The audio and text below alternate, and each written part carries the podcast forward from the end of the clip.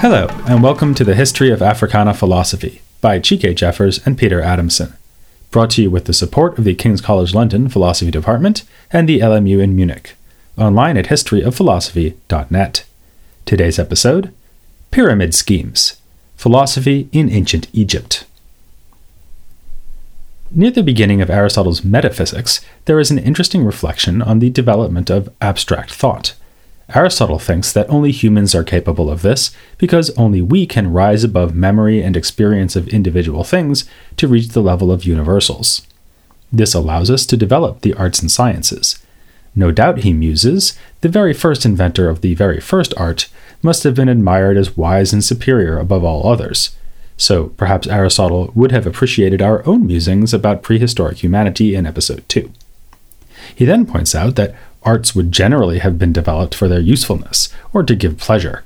Traditionally Aristotelian examples might be medicine and flute playing, respectively. But eventually, arts emerged that were pursued for their own sake. He even has a guess at where this first happened. When all such inventions were already established, the sciences, which do not aim at giving pleasure or at the necessities of life, were discovered, and first in the places where men first began to have leisure. That is why the mathematical arts were founded in Egypt, for there the priestly caste was allowed to be at leisure. So, the first completely abstract or theoretical discipline, the first discipline pursued for its own sake, rather than for pleasure or usefulness, was, according to Aristotle, born in ancient Egypt. Later on in the Metaphysics, he adds that mathematics is one of only 3 properly theoretical sciences. Natural science is another, and the third is theology, which turns out to be the same thing as first philosophy, later known to its friends as metaphysics. Now, it would be at least misleading, and perhaps simply wrong, to describe Aristotle as saying that the disciplines he pursues in the physics or metaphysics were born in Egypt. Indeed, he is generally understood as regarding Thales as the first philosopher, although this is a fine time to recall that Thales is said to have visited Egypt and learned some mathematics there, specifically geometry. Still, when considering how Aristotle understood the relation of Egyptian thought to the history of philosophy, there are 2 things worth keeping in mind. First, many who take philosophy to have been born in ancient Greece argue that it was the Greeks who first engaged in abstract thought. This was supposedly a new breakthrough, in contrast with the mythical thinking of Egypt, Mesopotamia, and other civilizations. Clearly, Aristotle would disagree. He credits the Egyptians with being the very first to achieve abstract thought. Secondly, Aristotle did not, to our knowledge, have any direct access to or ability to read the writings of ancient Egyptians. Thanks to modern Egyptology, we, by contrast, have access to surviving texts, which puts us in a position to ponder whether an Aristotle who could read hieroglyphics, as if the real Aristotle wasn't impressive enough, might have said even more by way of acknowledging the priority of Egyptian thought. In this and the next several episodes, we are going to do some acknowledging of our own, by telling you about several works of a philosophical nature that survive from ancient Egypt. We will start in this episode by discussing reflections on the nature of things, focusing especially on Akhenaten, a monarch who challenged, or more accurately, temporarily replaced, traditional Egyptian religion. We will then move from metaphysics towards questions of moral philosophy by discussing the declarations of innocence in the Egyptian Book of the Dead. First, though, let's consider a set of writings from ancient Egypt that has been treated as a philosophical reflection on the nature of things, and which dates back at least as far as the 24th century BC, making these writings more than 1.5 millennia older than the pre-Socratic thinkers discussed when this podcast series first launched. The writings in question are known as the Pyramid Texts. They are, or at least appear to be, sets of spells intended to serve the royal owners of the tombs in which they were inscribed during their journey into the afterlife. It is safe to say that they are among the oldest religious texts in the world, and there is no doubt that anyone interested in Egyptian mythology will find them to be of interest. Whether they are in any sense philosophical is a more difficult question. Here is a quotation from what may be the oldest pyramid text, found in the tomb of Unis, the last king of Egypt's 5th dynasty. "Pull back Babun's penis, open sky's door. You sealed door, open a path for Unis on the blast of heat where the gods scoop water. Horus's glide path will Unis glide on. in this blast of heat where the gods scoop water. And they will make a path for Unas, that Unas may pass on it. Unas is Horus. As this quotation suggests, the pyramid texts are exciting to read, but also very difficult to understand. Can we discern any philosophy here? A scholar named Susan Brind Morrow has recently argued that the answer is yes. According to her, what we have here are not in fact spells, but a form of philosophy written in poetic verse, an attempt to answer such perennial questions as, what is life on earth? How does it relate to time and the interrelationship of all things? What is death and what survives death? Another scholar, and a translator of the pyramid texts, James P. Allen, is not impressed. He has criticized Morrow's work as a misrepresentation of the texts, a poet's impression of what she thinks the text should say, and not a reflection of what they actually say. Rather than getting hung up on the question of whether to bestow the name of philosophy on these inscriptions, let's step back and consider the cosmological vision that can be pieced together from the pyramid texts and subsequent related writings. We mentioned Thales earlier, who is famous for believing that all things are in some sense derived from water. In light of that, it's intriguing that the creator God envisioned in these texts is not described as simply always having been there. Before the existence of anything else, he emerged out of Nun, the primordial waters. Given that Thales is said to have visited Egypt, some have wondered whether he may have picked up his water obsession there, along with his skill in geometry. If so, it would be a case in which mythological representations of things influenced philosophical doctrine.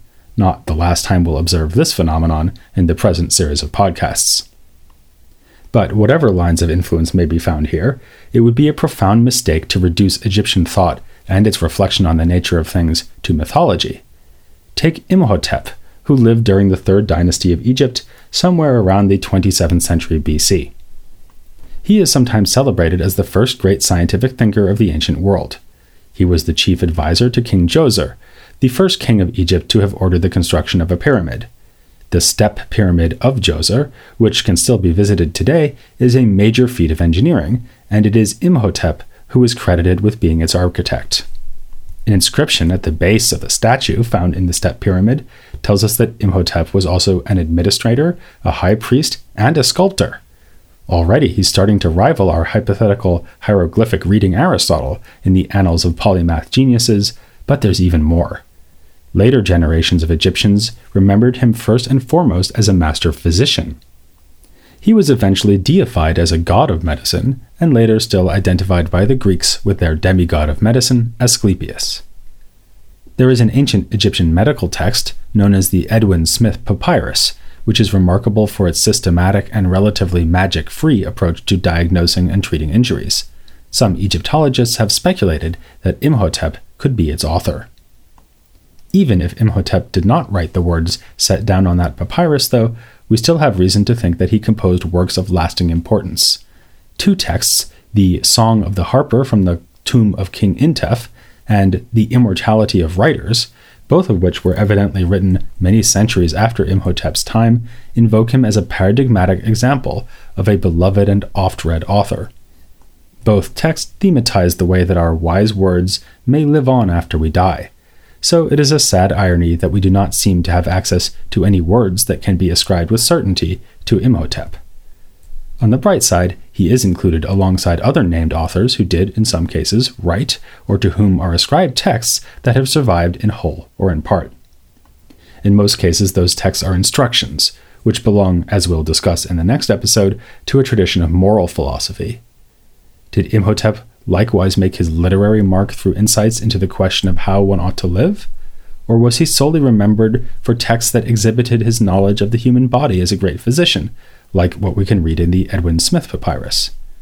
Perhaps he even set down, in writing, the fruits of his expertise in the manipulation of materials as a sculptor, engineer, and architect. The most philosophically exciting possibility of all, of course, is that in his writing, he somehow combined and synthesized these varied interests. But let's move on now to someone whose words can still be read today, Akhenaten, the monumentally important king who is seen by many as the first known proponent of monotheism. His reign in the mid-14th century BC has been called perhaps the most exhilarating, uncertain, dynamic, and bizarre period in Egyptian history. He inherited the throne from his father, Amenhotep III, and was initially known as Amenhotep IV. Early in his reign, though, he renamed himself Akhenaten, which might be translated as he who acts effectively on behalf of the Aten. The Aten was a sun god, or perhaps one aspect of the sun god, specifically its representation as a disk in the sky. Akhenaten elevated the Aten as a god above all other gods, and eventually made it the official religious view of the kingdom that there was no other god but the Aten. To reflect this new belief, he ordered the daunting task of removing the names and images of any other gods from temples, tombs, and monuments. Along with his wife Nefertiti, who held a position of equality with her husband, unmatched by most other Egyptian queens, Akhenaten oversaw massive changes in the society he ruled, including the founding of a new capital, Akhetaten, where a roofless temple facilitated very direct worship of the Aten. There can be no doubt that one effect of Akhenaten's religious revolution, if not its primary motivation, was to concentrate power in Akhenaten's hands, for he positioned himself as the son of the Aten, and the only one capable of fully knowing and interpreting the will of this solitary divinity. To see Akhenaten's monotheism as nothing more than a power grab, though, would be to overlook its philosophical interest. Consider the beginning of a text generally assumed to be composed by him, the Great Hymn to the Aten. It reads, "You rise in perfection on the horizon of the sky, living Aten, who determines life. Whenever you are risen upon the eastern horizon, you fill every land with your perfection. You are appealing, great, sparkling, high over every land. Your rays embrace the lands as far as everything you have made." Two themes are especially worth emphasizing here: the universal reach of the Aten, and the naturalistic description of this god as the visible shining sun. The way the Aten fills every land with light points us towards the way that monotheism may naturally be connected to a sense that the world itself is a unity, despite all the distances and differences between those of us who live in it. According to Akhenaten, the Aten is the ultimate source and the active sustainer of all lands, near or far.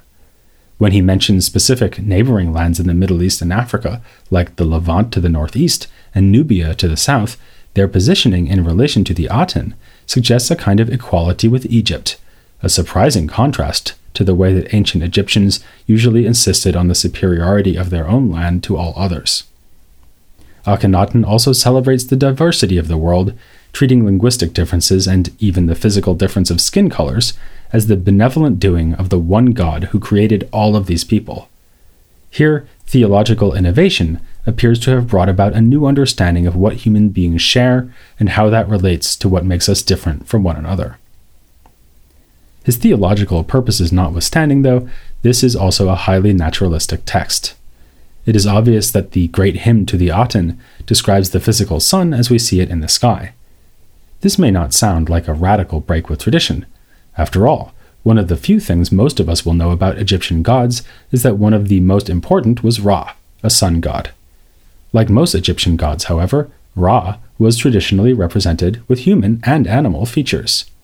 By the time Akhenaten's father reigned, Ra was often fused together with the god Amun as Amun-Ra, and depicted with a human body and a falcon's head. Akhenaten vigorously suppressed the cult of Amun-Ra. The Great Hymn itself identifies the Aten with Ra, but Akhenaten avoids representing this god as having any human or animal characteristics. The god is just the disk of the sun, a position that has led some to ask whether we should perhaps consider Akhenaten a natural philosopher, or perhaps even an atheist who radically rejected the supernatural aspects of his tradition. Even if we are reluctant to go that far, the philosophical significance of Akhenaten's religious revolution, its transformative power not merely on a social level, but at the level of rational thought concerning the nature of things, should by now be clear. But as revolutions go, this was a short-lived one. Just a few years after Akhenaten's death, efforts to erase his heresy began. His son, Tutankhaten, took the throne at the age of 9 and changed his name to Tutankhamun, thus indicating the resurrection of the worship of Amun-Ra. Listeners may more readily recognize the modern shortened version of his name, King Tut. Despite famously dying while still a teen, Tutankhamun had time enough to initiate the return of Egypt to the religious traditions interrupted by the brief embrace of monotheism. Alongside beliefs about the gods, another religious tradition strongly associated with the ancient Egyptians is of course their elaborate conception of the afterlife, the most celebrated description of which can be found in the text popularly known as the Egyptian Book of the Dead. Egyptologists often refer to it as the Book of Coming or Going Forth by Day. Individualized versions of it were prepared for burials, in a practice that evokes the earlier pyramid texts. Like those earlier inscriptions, the Book of the Dead touches on cosmological issues, but what is perhaps most intriguing to the philosophical eye is what it has to say about morality. Chapter 125 of the Book of the Dead features what have been paradoxically labeled the negative confessions, that is, confessions about what one has not done. But they're also known less oxymoronically as the declarations of innocence. The person journeying into the afterlife confronts a tribunal of 42 gods, and addresses each of them individually in order to assert innocence of various kinds of wrongdoing. Some of the declarations are, "I have not stolen," "I have not slain people," "I have not destroyed the food offerings," "I have not told lies," "I have not had intercourse with a married woman," "I have not been hot-tempered," "I have not been impatient," and "my voice was not loud." To which it is natural to respond, "Really? Are you sure you haven't done any of that?" The declarations take place in the Hall of the Two Truths, and in keeping with this, one of the declarations is that no lies have been told. Yet it seems irresistible to suspect that any person undergoing this process will make declarations, not least that one about having told no lies, that are simply untrue. So, is this series of declarations more like a spell, meant to guarantee unfettered passage through the afterlife? If so, perhaps the demand for strict adherence to truth would be misplaced. Yet, this list of wrongdoings remains an expression of ancient Egyptian ethics, a kind of not-to-do list, which offers us an implicit guide about how one should live. One person who has stressed their importance is a thinker alive today who we'll cover later in his own right, Maulana Karenga, the African-American intellectual and activist who is most widely known as the inventor of the holiday Kwanzaa. Karenga wrote a doctoral thesis in social ethics at the University of Southern California and published that thesis as a book entitled Maat, The Moral Ideal in Ancient Egypt. Karenga identifies the declarations of innocence as a central source of ancient Egyptian moral principles and practice. More generally, the point of his groundbreaking study is that Egyptian thinking about morality is not merely a matter of historical interest, but offers the basis for a living ethical tradition. Of course, however important as a source of ethics they may be, the declarations do not represent philosophy in an explicitly argumentative mode, and for that matter, neither does Akhenaten's great hymn. So, skeptics out there may be wondering whether philosophical thoughts in ancient Egypt were ever presented in that form. Do any writings offer a reasoned defense of ethical doctrines, instead of just setting out those doctrines or alluding to them implicitly? Our positive answer will come in the form of another episode on ancient Egyptian thought, in which we will focus on the genre of writings known as instructions, or teachings. After that episode, even the most skeptical of listeners should be like an Egyptian alligator that has wandered up onto the shore, no longer in denial. That's here next time on The History of Africana Philosophy.